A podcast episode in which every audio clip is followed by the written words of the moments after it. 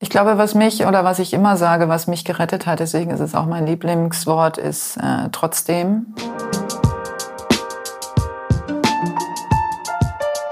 Herzlich willkommen zum Gefühlsecht Podcast mit Cesar Trautmann, Katinka Magnussen und unserem Gast Janet Braun. Herzlich willkommen. Danke. Vielen Dank, dass du da bist. Ich freue mich sehr. Podcasterin, Profilerin, du beschäftigst dich mit Hochsensibilität. Ähm, das ist ja momentan, ich höre das sehr, sehr viel momentan. Du beschäftigst dich aber vor allen Dingen ähm, mit dem Thema Hochsensibilität bei Männern in Führungspositionen. Sage ich das richtig? Ich weiß es gar nicht genau. Ja, also wenn ich da kurz Genau, eingreifen unbedingt. darf. Ähm, äh, ich be benutze bewusst nicht äh, Hochsensibilität, Mhm, sondern HSP. Hoch, äh, nee, Hochsensitivität. Ja. Weil oder Sensitivität an sich, ohne das Hoch sogar, weil es gibt dann auch noch so eine Grauzone, wenn wir uns jetzt nur auf hochsensitive Menschen konzentrieren, dann äh, wird die Gruppe immer elitärer und es gibt aber auch Menschen, die ähm, einfach also eine sehr sensitive Seite haben, aber nicht unbedingt diese großen Ausschläge nach oben. Ne? Und und HSP kommt ja auch aus dem Englischen und heißt Highly Sensitive Person und nicht ähm, und das wurde nur übersetzt dann ins Deutsche irgendwann. Ist es falsch In- übersetzt, oder? Ich für, aus meiner Begrifflichkeit ja, weil ähm, für mich sensibel und sensitiv nicht das Gleiche ist. Wo sind die Unterschiede? Also sensibel ist halt ein Gemütszustand, würde ich das mal nennen. Und Sensitivität ist eine äh, Veranlagung und, ähm, und hat ganz, ganz viele Facetten, die ich ja versuche nach und nach ähm, aufzudecken, ähm, mit Hilfe der wunderbaren Männer, die bei mir zu Gast sind. Und, äh, und parallel durch das, was ich noch natürlich beruflich mache. Aber sensibel ist eben genau dieser Begriff, der zu diesen ganzen wahnsinnigen äh, Vorurteilen führt. Und äh, was halt mit Männlichkeit null in Verbindung gebracht werden kann in der Gesellschaft noch. Und deswegen ähm, möchte ich gerne auch darstellen, dass Sensibilität und Sensitivität nicht das Gleiche ist. Zwei völlig unterschiedliche Paar Schuhe. Ne? Also das, du sagtest eben, Sensibilität sei ein Gemütszustand.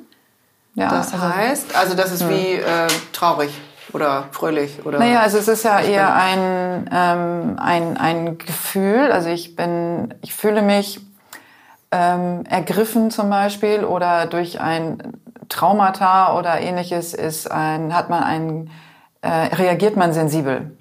Okay. So. Ähm, das kann aber auch jemandem passieren, der nicht sensitiv ist. Ja. Ja, also weil das Es gibt also Tage, sich- an denen ich sensibler bin als an anderen, aufgrund Genau. von was auch immer. Was auch immer, genau. Also wo du ähm, dann wirklich empfindlicher bist. Und Mhm. da haben wir auch wieder den Unterschied zwischen empfindlich und empfindsam. Ja, also wenn wenn, ich meine man, Tage wenn man dann, zum Beispiel, sollte man mich nicht nicht ansprechen. ja, und ich meine, wenn man jetzt, äh, ich meine, nicht jede Frau, äh, also jede Frau hat in der Regel ihre Periode, aber nicht jede Frau ist sensitiv. ja. Ja. So, aber jede Frau ist, äh, hat also eine, oder fast jede Frau während dieser Phase so, so eine Form von Sensibilität. Dann gibt es Themen wie, ähm, ich reagiere sensibel auf, wenn man mich so und so anspricht oder wenn man mich mit irgendwelchen Themen konfrontiert, äh, die vielleicht mit Tod zu tun haben oder, oder, oder. Das heißt aber nicht auf der anderen Seite, dass man ausgeprägte Sensoren hat, also ausgeprägte, eine ausgeprägte Sensitivität. Also das finde ich wichtig, das zu trennen. Und, ähm, und daher kommt es auch nicht. Also es ist eben auch, der Ursprung ist aus dem Sensitiven. Und es gibt schon Studien aus dem 19. Jahrhundert von, von Männern äh, geschrieben. Das finde ich auch ganz schön. Äh, so eine Abhandlung von äh, 1700 Seiten. Das fand ich ganz spannend. Deswegen, daher habe ich auch viele Begrifflichkeiten ähm, von einem Professor, der 1880 äh, eine Studie geschrieben hat zu dem sensitiven, sensitiv begabten Menschen. Und das ist, ist etwas, warum ich auch sage, ich möchte gerne, dass es sensitiv begabt heißt. Jetzt ist der Podcast, den ich mache, ist auf sensitiv erfolgreich ausgelegt. Also die sensitiv erfolgreichen Männer, weil ich damit eben einen ganz bestimmten Zweck verfolge. Aber wenn ich über Sensitivität spreche, oder über hohe Sensitiv- Sensitivität, dann sage ich sensitiv begabt oder eine sensitive Begabung. Ist das etwas, was wir mitbringen? Ja. Oder ist das etwas, was wir erlernen? Nein. Also aus, auch aus meiner Überzeugung, und ich forsche da ja schon sehr lange dran, ähm, ist, eine, ist das eine klare Veranlagung, die aber überdeckt sein kann. Also Was heißt das? Über, über, überdeckt, es heißt, ähm, es wird nicht gelebt. Das haben wir ja nun viel in uns, also ganz viele verschiedene Seiten, verschiedene Veranlagungen, verschiedene Talente, die uns mitgegeben wurden, schon in dem, im ganzen Genpool oder mit der Geschichte der Familie und leben das aber nicht. Und so kann das auch mit Sensitivität sein und so ist es ganz oft bei Männern auch, dass sie eine sehr sensitive Seite haben oder hohe sensitive Begabungen, die aber nicht ausleben, weil ihnen nie gezeigt wurde oder nie die Plattform gegeben wurde, wie das zu tun ist. Ja, oder wo sie das machen ja können. Äh, negativ bewertet oder Richtig. wird es ja zum Teil darf immer das noch. überhaupt sein? Damit also bist du ja schwach. Also diesen Richtig. Stempel kenne ich jetzt auch genau. noch so aus Schwäche der Familie, damit, aus der ich komme. Ja. Also ja. wer schwach ist, ist der Verlierer sozusagen. Mhm. Also versuchst du mal bloß nicht schwach zu sein. Richtig. Und, ähm, und wenn du es dann noch mit sensibel potenzierst, mhm ähm, Weichei, Sensibelchen, wir Frauen kennen das auch total gut, ne? Sei doch nicht so sensibel und stell dich nicht so an. Ja, also warum reagierst du denn schon wieder so sensibel? Also und wenn man das dann also wirklich potenziert mit Männern nochmal und dann das potenziert mit äh, einer Welt, ähm, Berufswelt, wo hauptsächlich Männer sich aufhalten. Wenn man das dann nochmal potenziert mit Fußball, also mit Profisport, ähm, dann was ja dann ich, Feld ist, ne? Richtig. Mhm. Und ich glaube, dann spätestens ist man irgendwo, wo man sagt, okay, ähm, ich glaube, da muss man mal reden. ich bin gerade hin und her gerissen ja. zwischen, laufen wir auf der Schiene weiter oder äh, tauchen wir einmal kurz ein in das, was machst du? Hol doch mal ja. einmal unsere Zuhörer kurz ab. Äh, ja. Was machst du im Profiling? Du betreffst, beschäftigst dich viel mit dem Fußball, mit dem Profisport oder mit Profisportlern? Unter anderem. Mhm im Prinzip ist das auch zu mir gekommen mit, den, äh, mit dem Profisport, wie alles andere auch. Also es ist, äh, ich habe mich nicht ex explizit dazu entschieden, ich will jetzt ähm, Profifußballer beraten oder den Profifußball, sondern ähm, also ich bin selber Leistungssportlerin gewesen, ich bin in einem Fußballumfeld aufgewachsen. Aber du bist keine Fußballspielerin, nein. ne? Also ich habe schon als äh, einziges Mädchen in der Schulmannschaft gespielt. Ja, also ich habe ja einen sehr ehrgeizigen Charakter. Deswegen ähm, habe ich das da reingeschafft und habe als äh, Position Vorstopperin damals, das gab es noch, also die, die sozusagen ähm, die auf das Tor zustürmen aufhält mhm. und äh, den Torwart beschützt. die war ich. Ähm, in der Jungsmannschaft. Also ja, mein Vater war Trainer, mein Bruder Spieler, beide Schiedsrichter und äh, Sportschau damals, äh, Samstagabend, Pflichtprogramm und so weiter. Ich war immer mit beim Training, beim Spiel und ja, also Fußball ist mir nicht fremd. Ich habe aber im Leistungsbereich äh, bin ich 100 Meter gelaufen und äh, 50 Meter Brustschwimmen. Das waren, mein, waren meine beiden Disziplinen. verschiedenste Elemente dir gesucht. Reicht denn nicht? Immer das war, wo ich glaube, wo ich gut drin bin. Mhm. Also ich würde nichts machen, wo ich nicht glaube, dass ich gewinnen kann, ähm, sondern ich mache dann, und das hat sich halt so ergeben. Ich bin schwimmen gegangen, habe gemerkt, okay, das kann ich gut. Mhm. Leichtathletik ähm, hat man ja in der Schule und dann war klar, ziemlich schnell klar, dass ich ziemlich schnell bin. Mhm. Und ähm, dann habe ich das weiterverfolgt. Also und hast ja vor allen Dingen selber weiterverfolgt. Ne? Also wir haben uns ja, ja. jetzt getroffen letzte ja. Woche im Park und ich war ganz fasziniert, weil klar gucke ich dann immer auch selber, was macht das mit mir oder wie bin ich da so groß geworden? Und ich hatte auch so verschiedenste Talente, aber es, es blieb dabei, dass ich die so festgestellt habe. Ähm, also ich bin nicht den Schritt weitergegangen, den du gegangen bist. Ähm, und das hat mich tatsächlich nachhaltig auch noch beschäftigt nach unserem mhm. Spaziergang. Und jetzt sagst du das auch nochmal, dass du diesen Ehrgeiz hast, ähm, da dann weiterzugehen. Also wenn wir dann, wenn ich vorher auch anfangen darf auf deine Frage, mhm. dann ähm, wie was mache ich da eigentlich? Ich habe das ja nicht immer gemacht, ähm, bewusst nicht immer gemacht, ähm, die Leute zu profilen oder das war nicht mein erster Karriereweg. Mein erster Karriereweg war, ähm, Künstlerin zu sein.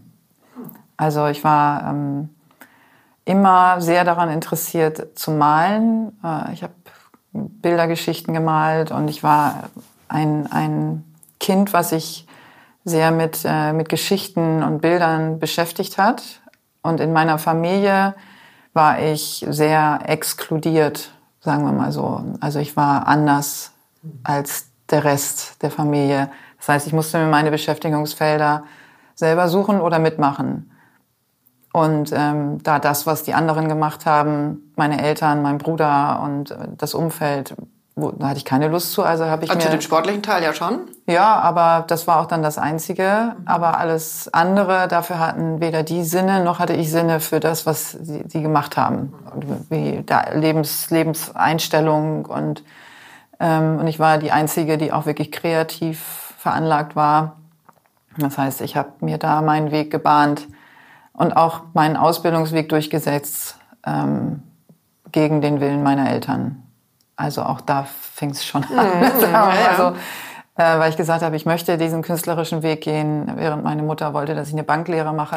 ähm, mein Vater gesagt hat, naja, ob das jetzt so eine richtig gute Idee ist. ähm, der war da schon, der hatte schon so eine Ahnung, aber ähm, naja, auf jeden Fall äh, habe ich schon als Künstlerin Menschen sehr gerne gemalt und porträtiert. Und Das heißt, du hast auch eine Ausbildung in diesem künstlerischen. Genau, ich bin äh, habe eine Ausbildung als Schauwerbegestalterin gemacht, Ach so. habe mein ähm, Abitur, also ich bin auch von der vom Gymnasium auch abgegangen in der, nach der 10. Klasse und habe gesagt, ich möchte nicht auf so einem schnöden Gymnasium mein Abi machen. Ich gehe auf eine auf eine höhere Schule, wo ähm, Kunst im Vordergrund steht und bin ähm, auf die Fachhochschule für Grafik und Gestaltung gegangen und habe da mein Fachabitur gemacht. Weil ich auch damals gesagt habe, was soll ich mit drei Jahren scheiß Abi in Mathe und Englisch und keine Ahnung, interessiert mich sowieso nicht. Ich gehe jetzt dahin und da kann ich malen, da kann ich basteln und so und da brauche ich auch nur zwei Jahre, weil dann habe ich mein Fachabitur. Selbst wenn ich jetzt Kunst studiere, brauche ich das nur, weil ich, weil es auf einer Fachhochschule ähm, ich das studieren kann und nicht auf eine Universität muss. Also rational gepaart mit Leidenschaft und ähm, habe das da gemacht, habe dann eine Ausbildung gemacht zur Schauwerbegestalterin und bin dann auch sofort ins Ausland gegangen und habe ähm, Theaterdekorationen gemacht für, für den Robinson Club. Bin durch die Weltgeschichte getingelt und habe gemalt, gebaut. Ähm, Und warst in schönen Ländern. so, ja, Italien, Spanien, Griechenland und ähm, habe mich da in dem Bereich ausgelebt und äh, wo ich dann zurückgekommen bin, habe ich dann äh, hier auch, also in Deutschland weitergemacht und habe Restaurants mit eingerichtet, riesige Wandmalereien gemacht, Bilder gemalt und so. Und was sich aber da auch durchgezogen hat, war die Psychologie. Also für mich war immer wichtig, äh, mit wem habe ich es zu tun, was will derjenige, für den ich was mache. Ähm, und Menschen habe ich halt extrem gerne gemalt und lustigerweise auch gerne im Profil in irgendeiner Bar mit einem Block gesessen und die Menschen im Profil gezeichnet. Hast du sie vorher gefragt? Nee, ich habe es ja auch nicht verkauft. nee, ich habe es äh, einfach für mich so skizziert. Ja. Und ähm, also ich habe eine längere Lebensgeschichte, die wir vielleicht jetzt gar nicht alles so ähm, erzählen sollen, aber oder erzählen wollen. Aber was äh, was klar war, sich rauskristallisierte auch nach nach meiner ähm, Scheidung, so, ein, so eine Form von Selbstfindungsprozess um die 30. Was fange ich eigentlich mit meinem Leben an? Ähm, Klassiker, ne? zwei kleine Kinder und äh, geschieden und was, was passiert jetzt eigentlich? Also dieses Aufräumen auch nochmal zu sich selbst finden, wenn man länger mit einem Mann zusammen war und eine Paarbeziehung geführt hat, wer ist man eigentlich als Einzelperson? Ja, also ich glaube, das geht jedem so, der sich, der sich trennt. Ähm, für mich war das auch so wieder zu mir finden. Also wer war ich eigentlich, bevor ich diesen Mann kennengelernt habe und, äh, und dieses Leben mit ihm geführt habe? Wer war ich davor? Also für, ich wollte wieder zurück dahin und ähm, habe mich halt eben sehr mit mir beschäftigt und auch für meine Kinder, äh, weil ich für die sehr ähm, eine sehr wichtige Rolle gespielt habe, weil ich sie ja dann auch alleine großgezogen habe. Und da war für mich eine ganz klare Entscheidung, ähm, wie ich das machen will und machen muss, damit meine Kinder ein, äh, eine starke, Halt. einen starken Halt haben. Genau. Ich habe auch mit einer Psychologin damals gesprochen, die äh, gesagt hat, also äh, Frau Braun, Sie müssen sich entscheiden. ähm, entweder sind sie jetzt hier das Opfer und begeben sich in diese Opferrolle. Als ähm, getrennte oder geschiedene. Ja, das, was damals alles. Machen, ja, nee, ja, nee, das ist schon war? auch viel mehr passiert, ähm, was diese Opferrolle auch berechtigt äh, gemacht hätte.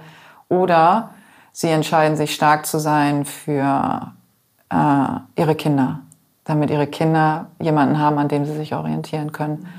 Und da war, war natürlich gar keine Frage. Also wenn man mich auch kennt, ich meine, Opferrolle ist jetzt... Passt jetzt nicht so zu dir. ja, aber ich meine, das war damals wirklich, ähm, also ich bin Opfer gewesen, also jetzt rein rational war ich Opfer.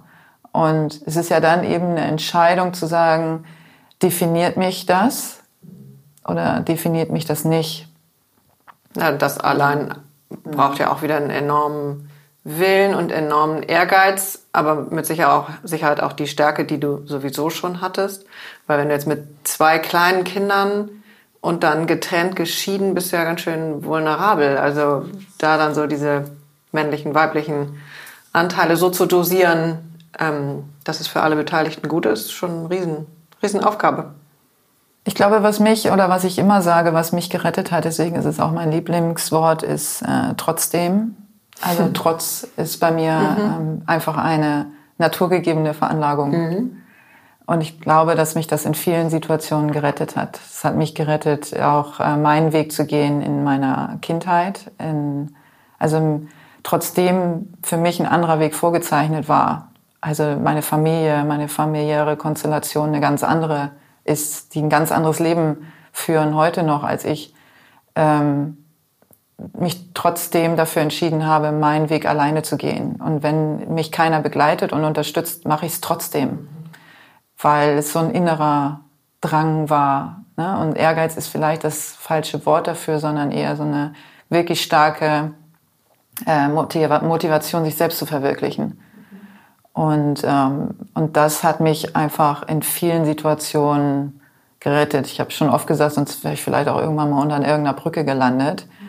Ähm, aber das ist halt, also Trotz ist etwas, was, äh, was in mir Gott sei Dank steckt. Und das hat ich mich damals auch gerettet in der Situation. Das ist total schön, weil unsere Kinder sind ja drei und fünf. Die mhm. haben natürlich ganz viele Trotzphasen. Mhm. Und als Eltern, glaube ich, neigen, viele Eltern neigen, glaube ich, dazu, das, das ja, wegzubügeln und zu sagen, mhm. hör auf. Und ich ertappe mich ja selber dabei, hör auf damit und lass das sein. Aber wie wichtig ist das, mhm.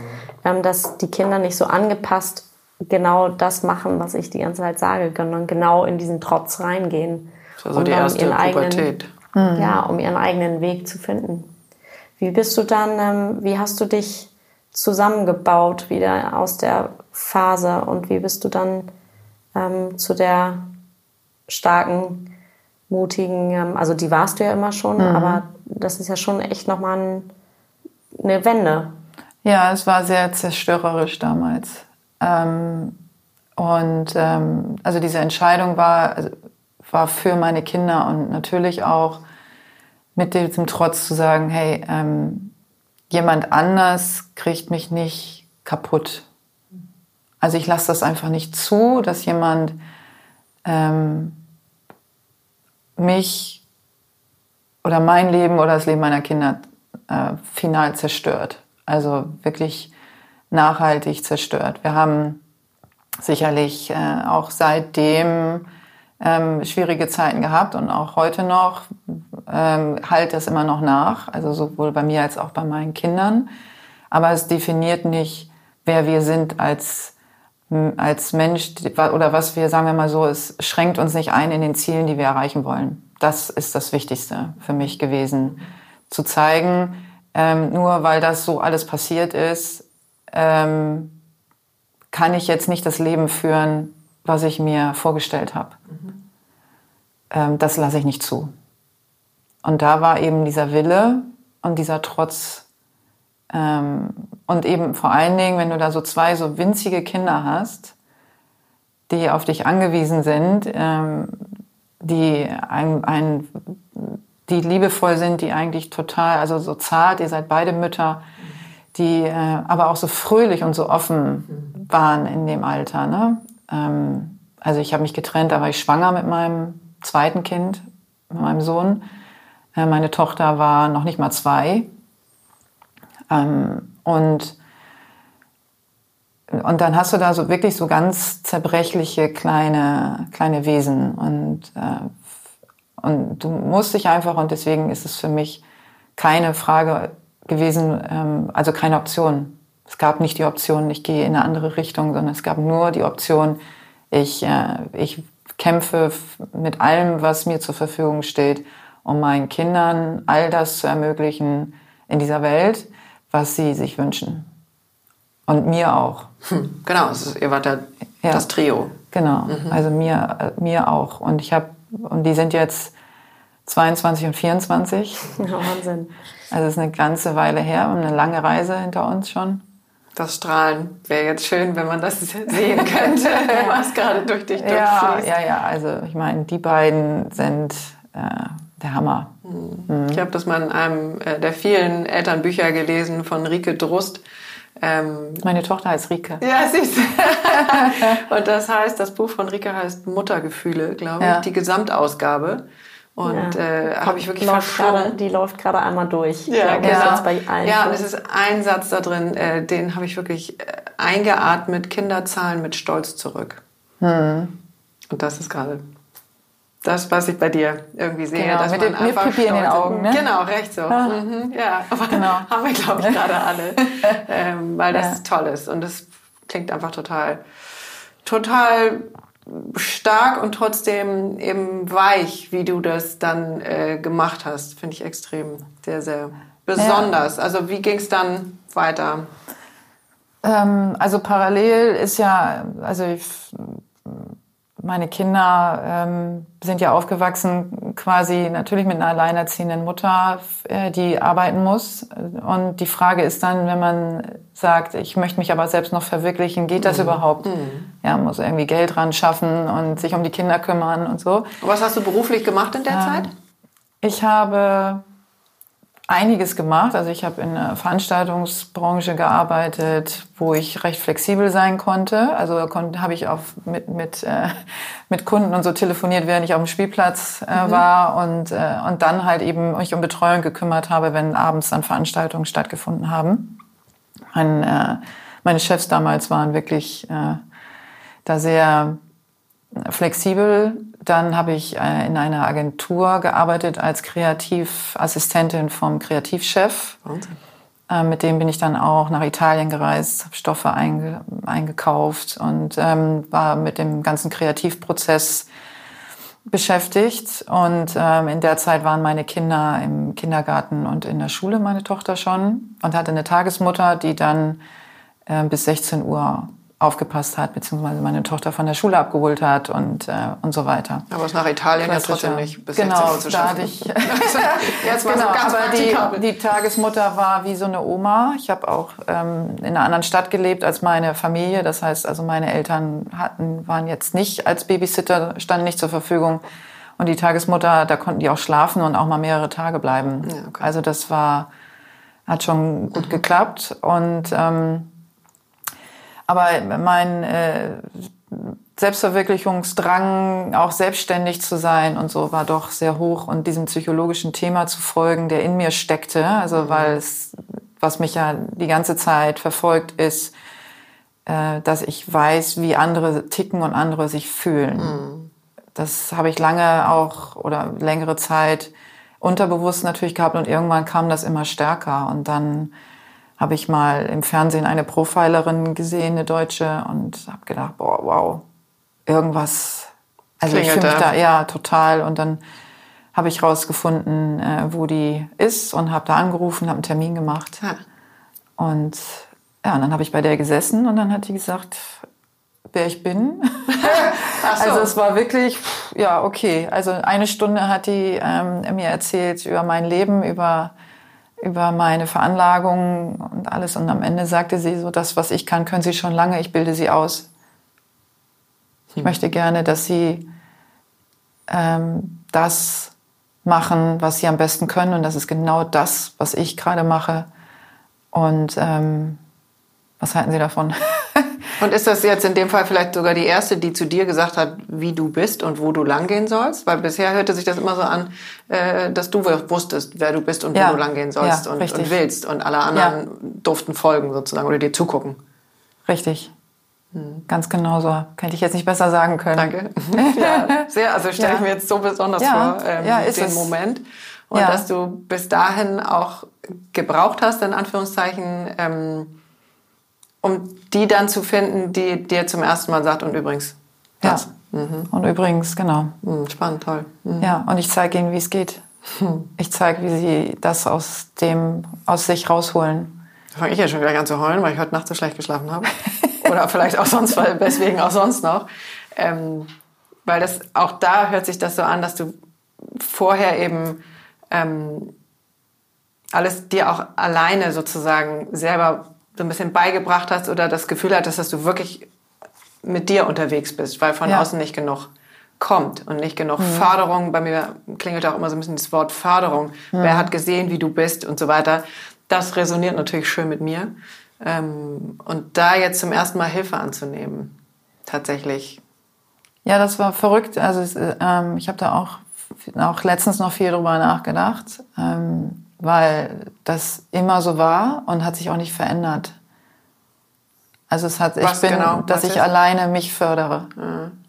Also es, ähm, ich bin, also ich bin im Prinzip mein eigener Förderer. Und es gibt kaum Situationen, wo ich jetzt sagen würde, das hat mich jetzt nachhaltig wirklich extrem gefördert, außer eben diese Person, diese Frau, die mich dann im Anschluss auch ausgebildet hat.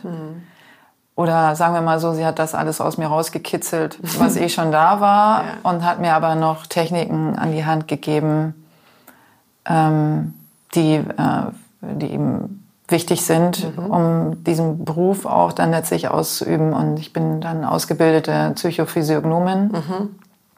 Was ich ja echt noch Und, nie ähm, gehört habe. Also ich habe ja schon viel Nee, auch in dem. Bereich gehört, aber Ja, es ist halt genau diese die Lehre von, äh, wie passt das Innere zum Äußeren, das Äußere zum Inneren, also die Psychologie zur Physiognomie und umgekehrt, ähm, wie das alles überhaupt zusammenpasst und wie das auch entsteht. Also wie entsteht mein Äußeres und was kann ich daran erkennen? Das ist abgesehen jetzt von meinen spannend. Genen. Dass ich hab- und Das sind ja die Frisur. Gene. Ja, ja, aber deine, aber deine, deine Gene sind ja, sind ja alles Informationen. Also in diesem Zellkern, wo du raus entstehst, das ist ja alles drin. Und ähm, das heißt, dass du, dass du ja, ähm, also du, äh, du entwickelst dich ja nicht im Laufe deines Aufwachsens zu der Person, die du heute bist, also im Äußeren, ja, also in, in der Grundveranlagung, sondern das steht ja alles schon fest. Diese ganzen Informationen, wie du mal aussiehst als Erwachsener, ähm, steht ja schon fest in dem Moment, wo du gezeugt wirst, wo sich das, wo sich diese Genpoole miteinander verbinden. Und ähm, und da sind auch psychologische Informationen hintergelegt. Das heißt, das ist aus meiner Logik, und ich bin ja ein sehr logischer Mensch, ähm, dass doch ganz klar ist, wenn du dann irgendwie, wenn du dich dann entwickelst, dass du, dass aufgrund deines Aussehens, auch deiner Haarstruktur, ja, du hast ganz dolle Locken und so, und das hat einfach, ist eine Information, die mit der Psyche zu tun hat.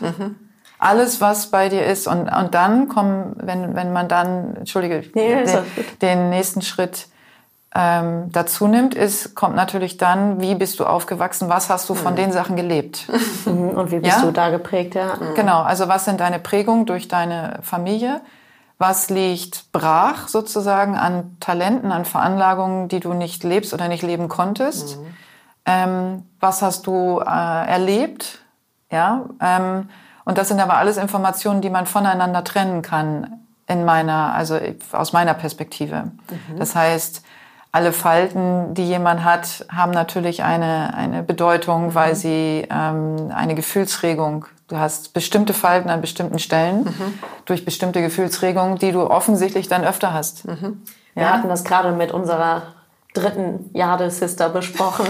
Die sagte, wir sollten dringend mit Gesichtsyoga anfangen, ja. weil man bei bestimmten Partien ähm, dann bestimmte Muskeln irgendwie wiederbeleben ja. kann, um zum Beispiel, ich weiß nicht, typische Frauenthemen, Augenringe oder was auch ja. immer wiederbeleben kann. Aber was ich ja. eben, äh, was so resonierte, ist ähm, unsere Räuferin, mhm. die wir ja sehr lieben. Mhm. Ähm, Edith hatte mir mal das Buch von dem Bäuerle mitgegeben über die Körpertypen. Ich habe es dir auch mal gegeben. Ich glaube, es ist von ihr. Ja, aber ursprünglich. Mhm. ursprünglich. Ich mhm. weiß gar nicht mehr genau, oder sie hat darüber gesprochen. Mhm.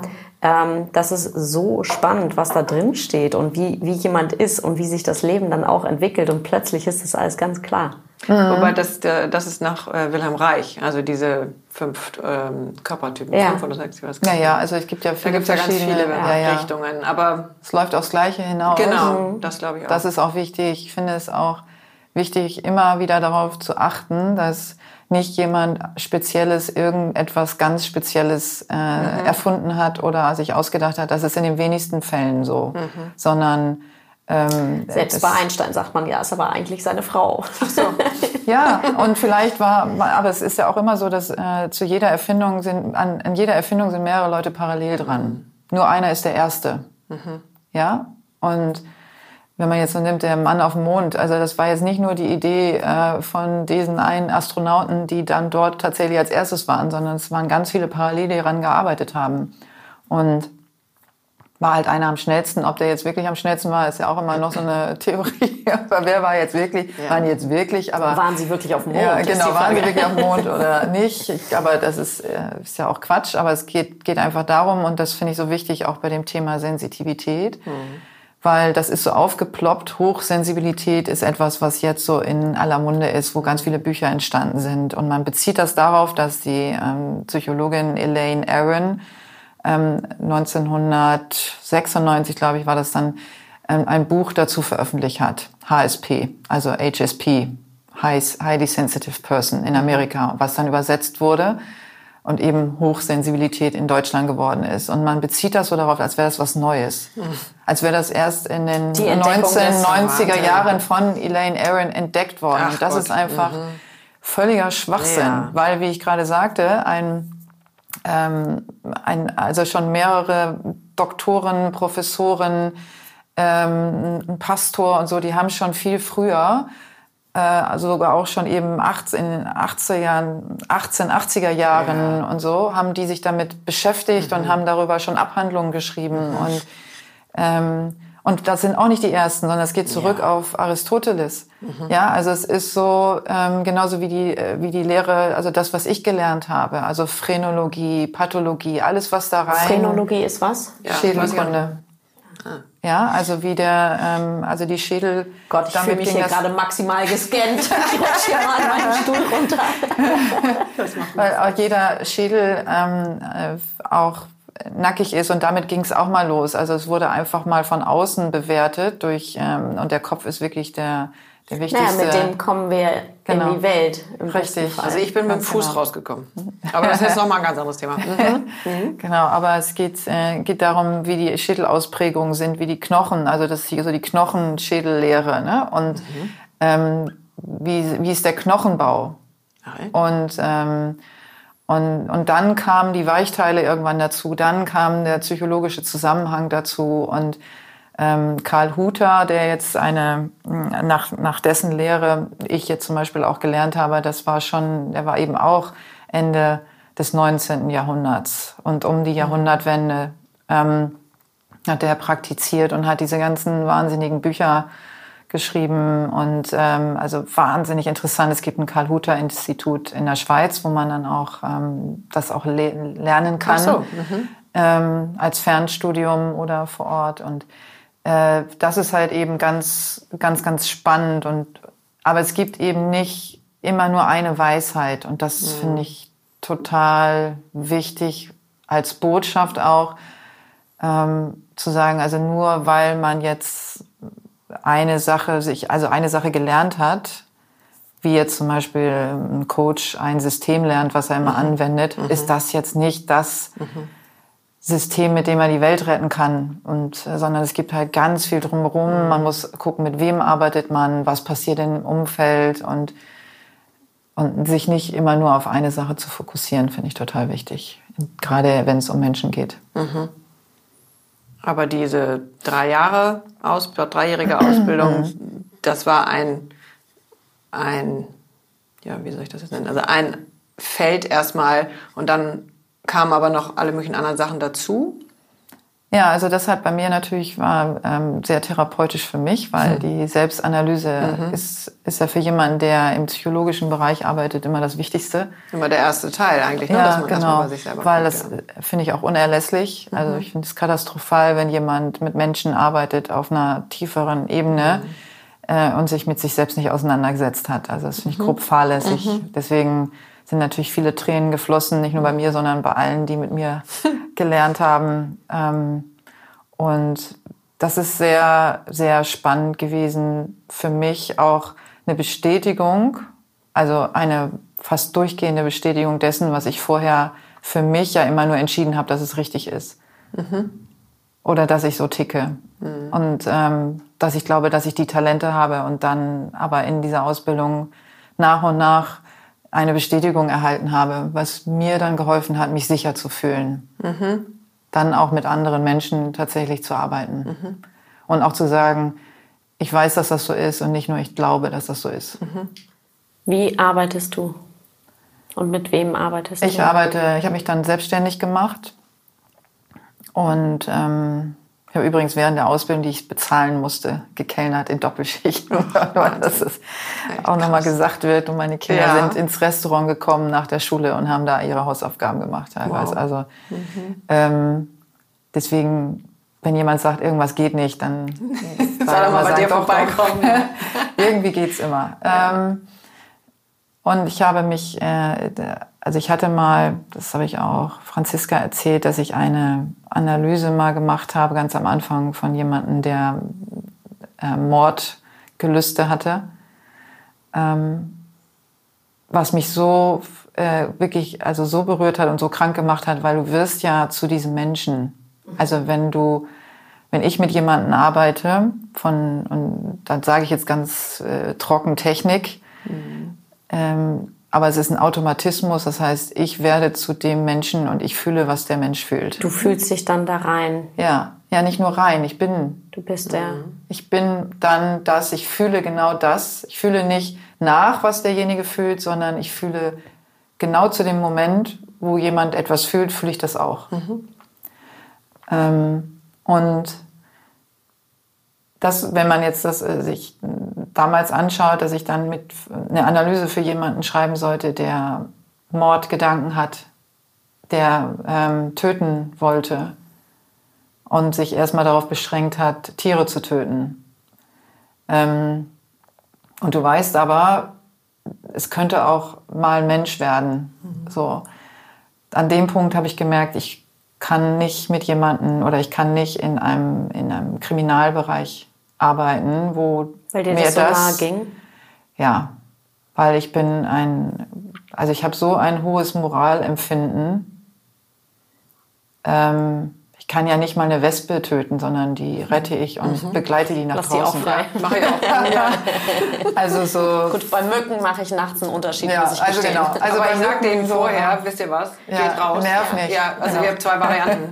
Beziehungsweise ich entschuldige mich dann. das ist auch ja, so. Also es ist, äh, mir liegt das so fern und mich hat das wirklich fertig gemacht. Und deswegen mhm. habe ich gesagt, das geht für mich überhaupt nicht. Also da würde auch keine aber das war schon eine Option ähm, für dich, auch in den Kriminalbereich ja, weil das mega interessant ist. Ich könnte mich jetzt auch, äh, ich könnte mich ständig am Flughafen stellen und die Leute aussortieren. Aha.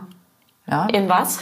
Naja, in ähm, äh, weitergehen, stehen bleiben, checken. Mhm. Mhm. Also Ach, wer ist hier ein potenzieller, äh, wer irgendwas schmuggelt oder hat irgendwas, äh, führt irgendwas im Schilde und siehst du ne? das mit deinem, weil du vorhin sagtest, ähm, du, du verstehst das oder fühlst du das in dem Moment? Naja, es ist, ist eine Kombination. Eine Kombination. Mhm. Also das heißt, ähm, also ich fühle denjenigen, aber ich sehe auch alle Anzeichen dann parallel. Das mhm. ist ja, das passiert gleichzeitig. Es gibt ja auch keinen keinen Ausschalter dafür. Das sind, mhm. sind wir ja mhm. wieder bei dieser äh, sehr ausgeprägten Sensitivität, diese Sensoren, ähm, äh, die ich ja habe, warum ich das überhaupt machen kann. Und das äh, wird jeder, der im Profiling arbeitet, ob jetzt im Kriminalwesen oder äh, in der Wirtschaft oder so, äh, wird das bestätigen, dass es nur so funktionieren kann. Du musst ja auch an einen Tatort gehen können und den Täter spüren, obwohl der schon weg ist. Mhm. Das sind ja dann diese, dieses Profil von einem Täter erstellen, äh, den du nicht kennst, nie gesehen hast, sondern siehst nur den Tatort und hast ähm, verschiedene Hinweise, wie hat er sich bewegt, wie ist er gegangen, was hat er in die Hand genommen, was, ne? und da das Profil zu erstellen über einen Menschen ist ja genau nur möglich, wenn du natürlich so ein paar Techniken hast, die dir helfen, aber wenn du dich wirklich in diese Person einfühlst. Mhm. Und, äh, und genauso ist es, wenn ich in eine Firma komme oder einen Verein oder was auch immer. Ähm, ich fühle genau was, das ist für mich der Tatort. Ich fühle, was mhm. da los ist. Mhm. Und die Menschen, die sich darin bewegen, ähm, wie die miteinander agieren, warum die sich nach rechts oder nach links bewegen, wie sie sich hinsetzen. Und das ist alles ein, wie so ein ganz schneller Rasterprozess. Also das kannst du jetzt nicht mal, kann ich mal sagen, dafür brauche ich jetzt irgendwie 30 Sekunden mhm. und dafür brauche ich 50 Sekunden, sondern das mhm. passiert innerhalb von einer Sekunde. Also es passiert einfach ganz schnell. Deswegen mache ich das auch so, dass ich, wenn ich jetzt zu einem neuen Kunden gehe, in eine Firma, ich sage, ich komme zu einem Meeting dazu. Mhm. Bin einfach nur dabei. Mhm.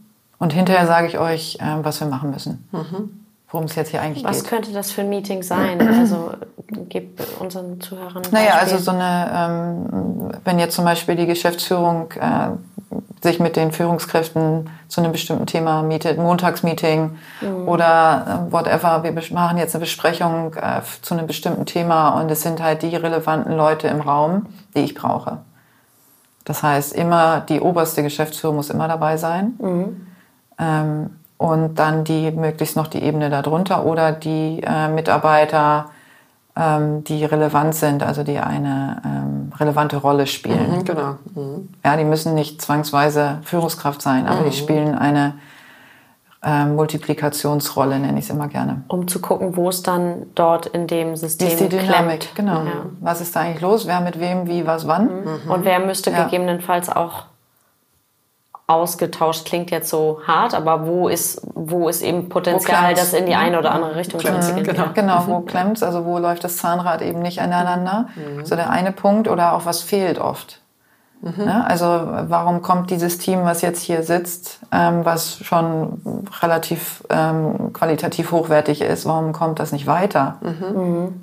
Ja, weil, ein, weil eine Person fehlt, weil ein bestimmtes Zahnrädchen. Genau, das nicht da ist. Mit den Archetypen. Ne? Sind wir aber mhm. wieder bei dem Thema, was du vorhin erwähnt hast. Ja. Nicht einer hat das, hat das erfunden, sondern mhm. es gibt natürlich so viele. Mhm. Äh, Helge hat es erwähnt mit den Archetypen. Genau. Ich weiß, äh, Tim arbeitet zum Beispiel, ein Freund von uns, mit diesen Strength Findern. Mhm. Das ist jetzt das, was ähm, mir kommt. In der Firma bei uns haben wir so Stärkentests oder mhm. Talentetests mal gemacht, ähm, die dann so in bestimmten Kategorien ähm, sind. Mhm. Und das war total schön weil wir im Team, wir sind irgendwie 25, 30 Leute gewesen zu dem Zeitpunkt, gemerkt haben, okay, das Team, da läuft's nicht rund, weil da fehlt eine ganz krasse Position. Also zum Beispiel im Event-Team fehlte dann jemand mit Durchsetzungsvermögen oder Durchführungskraft.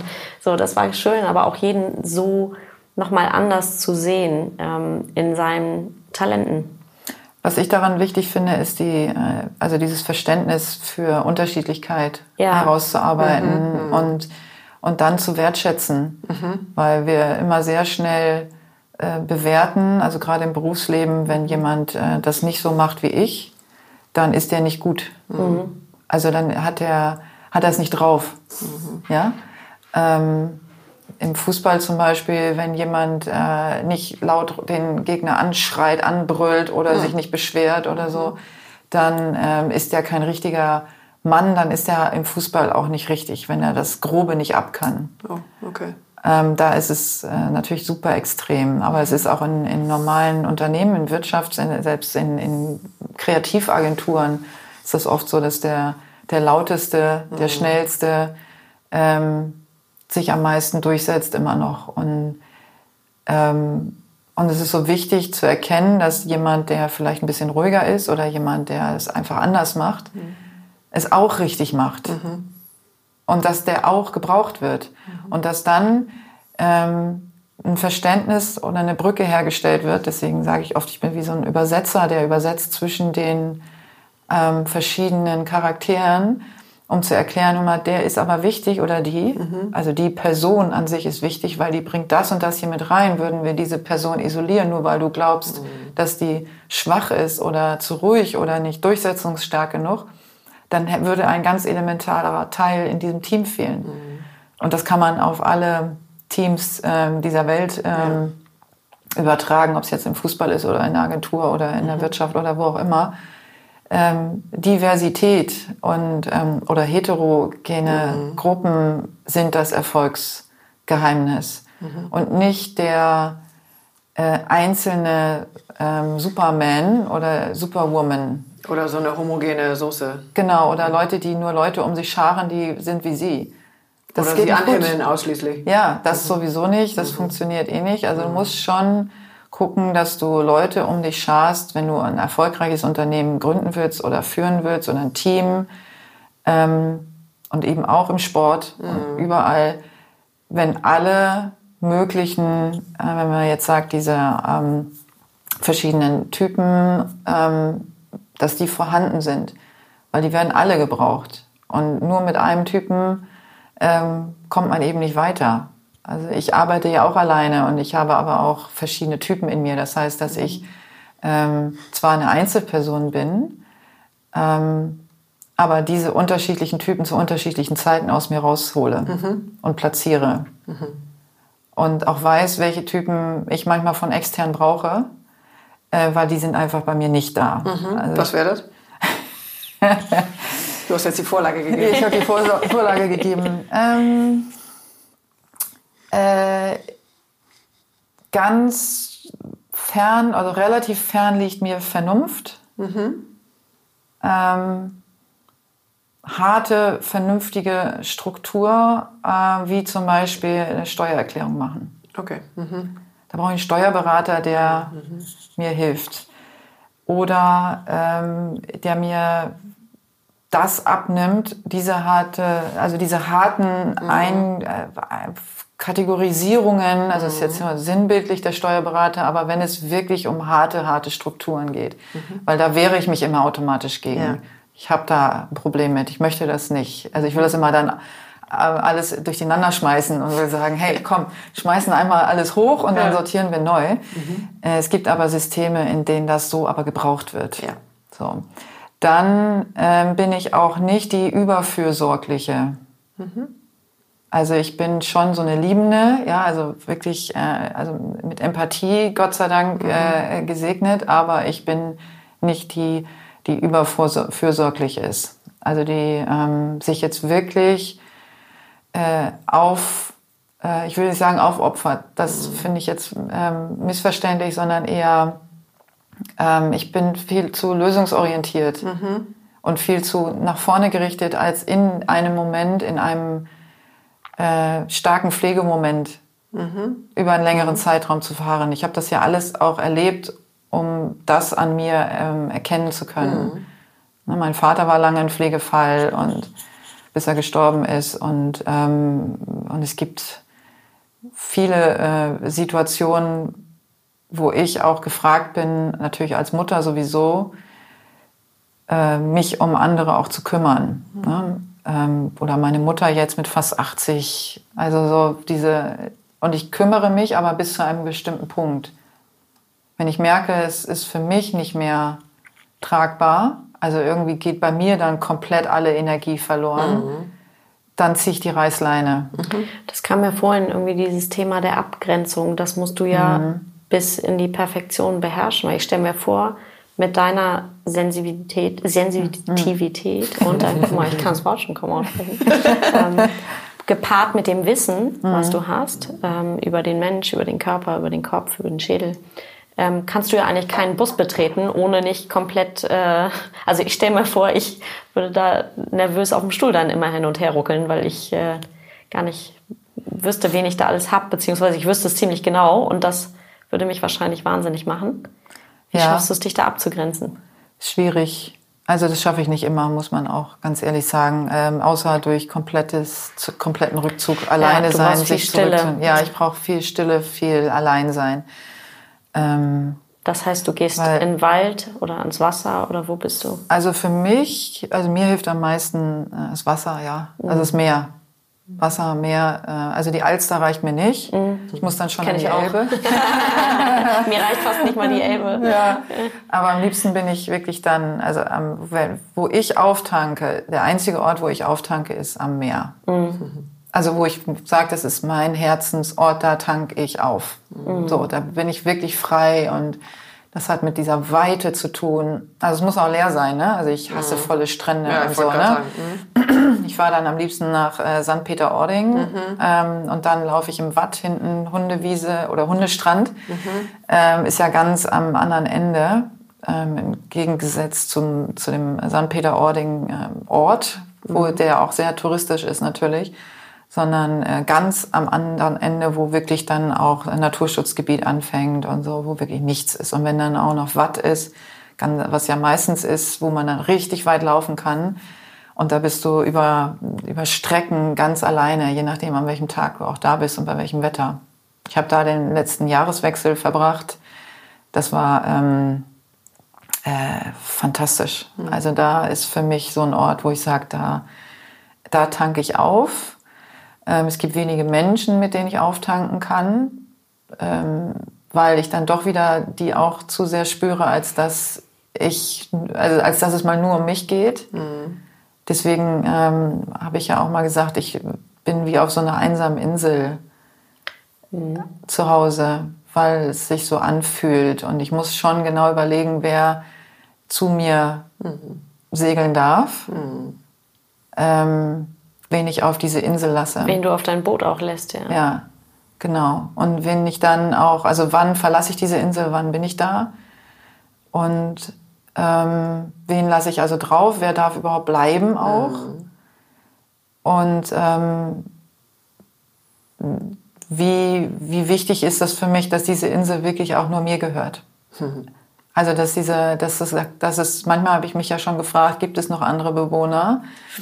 Aber ich glaube, ich brauche diese Insel ohne Bewohner. Zumindest partiell, ne? Ja, partiell. Also ich bin kein äh, gesellschaftsunfähiger. Nee, das ist, ja, aber das ist eben Das wirkt jetzt auch nicht so. Nee, aber das ist ein großes Thema, was ich ja auch äh, gut Ja. kenne, eben diesen Wechsel immer zu haben. Und, äh, aber ich kann schon Abstufungen machen. Ähm, also je nachdem, wie sortiert ich selber bin, also das Thema hohe Sensitivität ist ja auch meins. Ähm, und je nachdem, wie, äh, wie gut und äh, geschützt ich mich selber fühle, kann ich auch auf große Veranstaltungen gehen Genau. und habe da auch echt Spaß.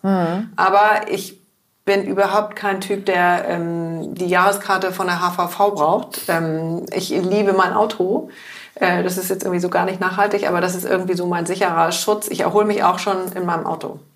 Mm, Ja, das ist natürlich so ein geschützter Raum. Genau. Der, das kann ich nachvollziehen. Also ich habe äh, kein eigenes Auto. Ich fahre jetzt das Auto von meiner Mutter, weil ich das gerade, weil ich auch bei ihr lebe gerade. Ähm, und das äh, relativ weit draußen ist. Normalerweise ähm, fahre ich Fahrrad. So, das ist so mein. Ich gehe zu Fuß oder fahre Fahrrad.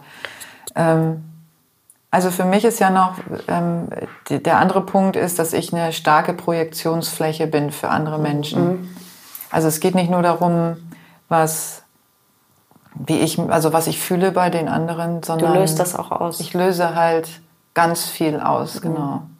Und dafür muss ich mich, also davor, Davor muss musst ich du dich mich auch schützen. beschützen. Empfindest du deine Sensitivität schon wieder als ähm, Geschenk oder als Bürde?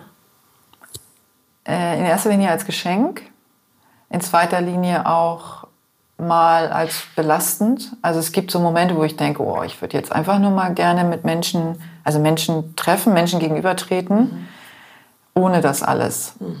Ohne dass die mich als Projektionsfläche sehen, ohne dass die sich beobachtet fühlen von mir, ähm, ohne dass äh, ich irgendwas von denen spüre oder so. Das sind aber nur so Momentaufnahmen, weil ich dann immer denke, wie schrecklich das wäre, wenn ich das alles nicht könnte. Weil wie langweilig wäre mein Leben, ähm, wenn ich nicht all diese Geschichten hätte. Ähm, aber es ist, äh, also es macht mir schon auch Schwierigkeiten. Ne? Also es ist, äh, ich bin einfach, und das muss man wissen, wenn man mit mir zu tun hat, ähm, es läuft in der Regel einfach nicht normal ab. Das ist, ja, das naja, ist. aber du stehst auch morgens auf, putzt deine Zähne, dann Ja. trinkst du Kaffee oder Tee, dann frühstückst du und Ja, so weiter. aber auch also das ist ja alles so in der trotzdem normal. Nein, also ich will jetzt nicht sagen, dass es, äh, ähm, dass es immer total abgefahren abläuft, aber jemand, der mit mir zu tun hat, muss wissen, dass er gesehen wird. Mhm. Und das wollen nicht alle, nicht alle Menschen wollen gesehen werden. Und, äh, und ich kann es aber nicht abstellen. Ich kann nicht dich nicht fühlen oder dich nicht sehen. Ja, Mhm. aber ähm, du benennst es ja nicht. Ja, das ist aber das Oder Komische tust du das daran. automatisch? Nein, ich. Das, äh, das glaube ich nicht, genau. Nee, nee, nee, nee. Ich, äh, ungefragt äh, sage ich niemandem mehr was. Nee, ja, sehr Das habe ich mal Sehr gemacht. klug, Das, ja. Nee, nee, das, äh, das habe ich schon lange abgestellt. Ähm, aber ich habe ge gemerkt, obwohl ich es nicht mehr sage, dass es trotzdem sich für den anderen so anfühlt. Aber es ist ja das Problem des anderen. Nee, das wird dann aber auch zu meinem Problem. Ich habe auch gedacht, na, es ist ja dein Problem, aber es wird zu meinem Das Problem, macht dich, schottet dich ab. indem derjenige sich dann mir gegenüber entsprechend verhält. Und ähm, ich ziehe mich dann auch immer zurück. Ich lasse die Leute dann ja auch in Ruhe. Ähm, aber ich will nicht immer äh, darauf Rücksicht nehmen, wie der andere sich dann fühlt. Also das ist halt, aber wenn ich dann in der Konfrontation bleibe, wird es für mich auch anstrengend.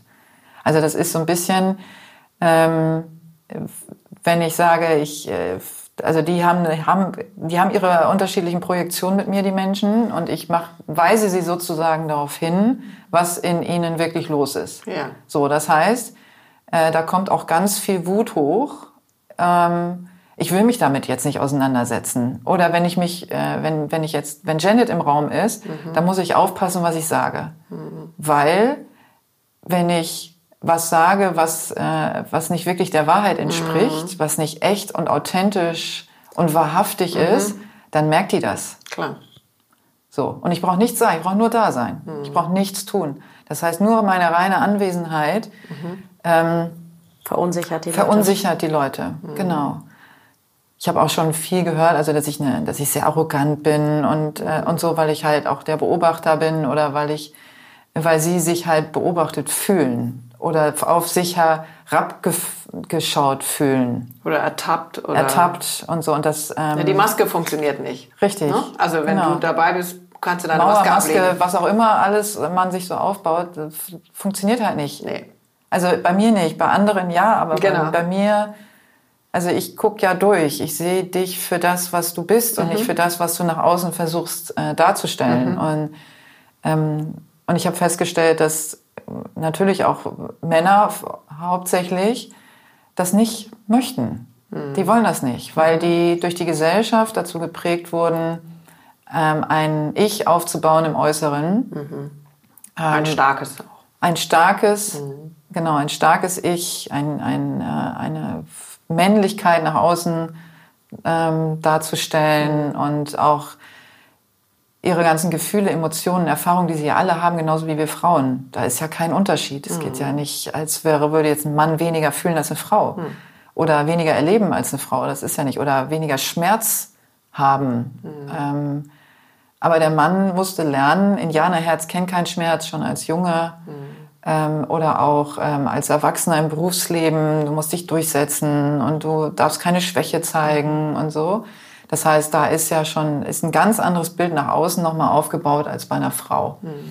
Und, ähm, und dann treffen die auf mich. Die meisten, die jetzt beruflich ähm, auf mich treffen, suchen sich das aus. Unbewusst. Und wollen endlich gesehen werden. Ja. Und dann funktioniert es halt ganz wunderbar. Ähm, wenn die aber auf mich treffen, wenn sie sich das nicht ausgesucht haben, dann gibt es eben die eine oder die andere Variante. Die eine Variante, die sagt, oh geil, ich setze mich da jetzt, ich lasse mich da voll fallen und ich habe nichts zu verbergen und endlich kann ich mal einfach nur sein. Und der andere, der sagt, ach du Scheiße, äh, das geht mir jetzt hier alles viel zu schnell. Und viel zu äh, dicht. Und viel zu, ja, viel zu dicht. Und, ähm, und was ist jetzt eigentlich mit dem, der ich dachte, der ich bin?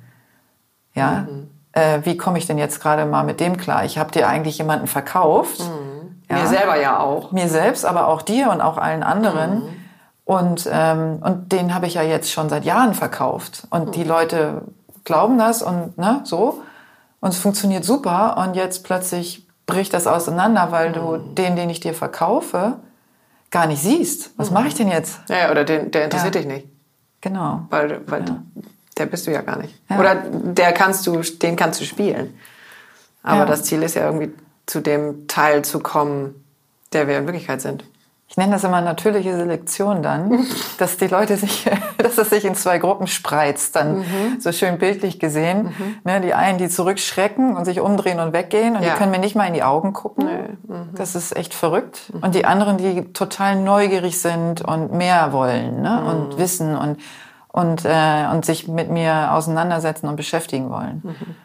Aber dann auch die meisten vergessen, dass ich ja auch Mensch bin, der sich nicht immer mit anderen beschäftigen will. Ne? Das kommt dann oft auch zu kurz. Deswegen ist es auch so, dass ich, äh, dass ich mich mit mir selbst am meisten beschäftige, als dass andere sich mit mir beschäftigen. Weil wenn ich mit anderen in Kontakt bin, geht es meistens eher um die andere Person als um mich. Habe ich das jetzt gut Ja. erklärt? Ja. Ja. Aber würdest du dir wünschen, dass es auch dann eigentlich mehr um dich geht? Ja, klar. Also weil, so wie Ja, du das ja. jetzt schilderst, ich kenne ja sehr viele Aspekte davon, auch selber Mhm. gut, ähm, macht das ja auch ziemlich einsam. Mhm. Und du bist ja an irgendeiner Stelle ähm, auch ganz normal aus Fleisch und Blut, ähm, musst irgendwie essen, schlafen, willst deinen Spaß haben, ähm, musst arbeiten, bist Mutter und all diese Ja, ganzen willst Sachen. Gesehen, jeder möchte ja gesehen Und genau. werden. Ja, ich glaube nicht, dass es darum geht, dass ich nicht gesehen werde. Also das, ähm, also in, in ganz vielen Qualitäten auf ganz vielen Ebenen. Was natürlich immer zu kurz kommt, ist die, ähm, also die Janet, die auch mal jemand anderen braucht. Weil das, was, äh, was mit mir in Verbindung gebracht wird, ist äh, eine starke Unabhängigkeit, was ich auch habe. Also es ist definitiv so, ich kann existieren, ohne dass ähm, also weil ich gelernt habe von Kindheit, Kindheit an, mir selber das zu geben, was ich brauche. Also nicht angewiesen zu sein und auch mich durchzusetzen und durchzukommen und zu überleben, ohne dass mich jemand rettet. Ähm, und trotzdem habe ich natürlich die ganz normalen äh, Bedürfnisse eines, eines Menschen, ähm, einfach mal äh, auch gehalten und in den Arm genommen zu werden und, und dass äh, für mich etwas gemacht wird, auch wenn ich selber könnte. Ja, ähm, Was ist das aber ich muss es dann Beispiel? nicht tun. Hast du ein Beispiel? Also ich liebe es ja, wenn jemand für mich kocht, obwohl ich natürlich koche. Oh, ich liebe es. Aber wenn, also das ist wirklich, bei mir sind es ja, weil das nicht so oft vorkommt, dass, äh, dass etwas dann getan wird, ähm, sind es wirklich so ganz kleine Dinge. Also wenn jemand für mich kocht, dann bin ich schon, Dann weiß ich schon, wo wir unsere nächste Runde haben werden. Caesar weiß es auch schon. Also Ja. wirklich, äh, wenn, also so ganz, ganz, also schon das Kleinste, was nur, was jemand sozusagen äh, ohne eigenen Gedanken Ohne eigene Hintergedanken. Ein, genau, für mich tut. Und da ist eigentlich egal, was das ist. Wahnsinn. Es ist eigentlich total egal. Ohne etwas von mir äh, äh, im Aufbau oder in, in Energie oder irgendwas äh, zurück Du hattest keinen zu Input. saugen, zu saugen, zu fordern. Ja, du Ja. musstest keinen Input geben und darfst nur empfangen. Ich darf nur, genau, ich darf nur empfangen und das ist äh, un, ungefragt. Also wirklich, ohne dass ich darauf hingewiesen habe oder gefragt habe, sondern ungefragt. Äh, und das ist wirklich, wirklich egal, was es dann ist. Ungefragt habe ich gerade einen Impuls, aber den sprechen wir nach dem Podcast aus. Ich denke, wir sind auch schon äh, über die Zeit rüber. Ehrlich? Es war, Wow. Ja, wir kleben dir, also ich klebe dir so an den Lippen. Ja, Ja, das es war aber sehr sehr, sehr kurzweilig. wertvoll. Das war faszinierend. Vielen Dank für alles, das was Ja, du ich bin, es ist mir eine große Ehre, dass ich hier bei euch äh, sein durfte. Und ähm, das ist jetzt mein erster Podcast gewesen, also mein erster Gastauftritt, Wow. sag ich jetzt Oh, mal so. schön. Also Vielleicht, wo können, Premiere. Wo können wir verlinken dich natürlich in Ja. unserem Instagram, aber wo können die Zuhörer dich sonst finden? Also ich habe eine Webseite, also ich bin eigentlich sehr einfach zu finden, weil ich keine Synonyme benutze, mhm. sondern immer meinen Namen Janet Braun überall auf allen Plattformen, ob jetzt Facebook, Instagram, LinkedIn mhm. oder auch meine meine Webseite heißt einfach janetbraun.de. Also okay, ich meine, ohne irgendwelche Punkte und Striche und so dazwischen. Ähm, und natürlich dann äh, in meinem Podcast, der heißt nicht Janet Braun, das ah. ist das Einzige, weil da geht's ja Wie nicht um mich. Äh, sensitiv, erfolgreich, der Mann, mhm. der beides kann. Genau. Wir sind sehr Den gespannt. findet man überall auch, auf allen Kanälen. möglichen Kanälen, Plattformen, genau. Sehr schön. Vielen, vielen Dank. Jetzt kommt unsere letzte Tat. Ähm, Ritual. Unser Ritual, genau. Also du kannst jetzt gleich ins Feuer geben, was du nicht mehr brauchst. Ähm, und wir räuchern das mit Salbei.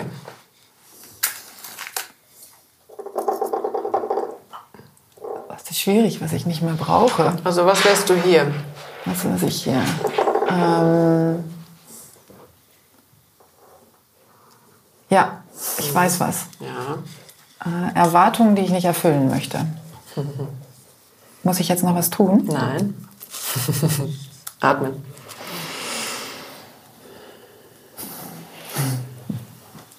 Ah. Die bleiben dann auch hier. Das heißt, ja. kann ich das reklamieren, wenn es nicht Kannst mal versuchen, ja. Hm, das wäre super. Eine zweite oh, Runde. Von den Erwartungen nehme ich auch noch ein Stück auf jeden ja. Fall, die ich nicht erfüllen möchte.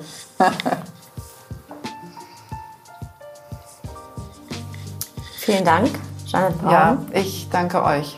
War sehr, sehr schön. Sehr, sehr schön. Und sehr mein Hund schön. hat die ganze Zeit Bootsmann liegt hier die ganze Zeit geschlafen. auf dem Boden. Wahnsinn. Ja, war bester Dinge.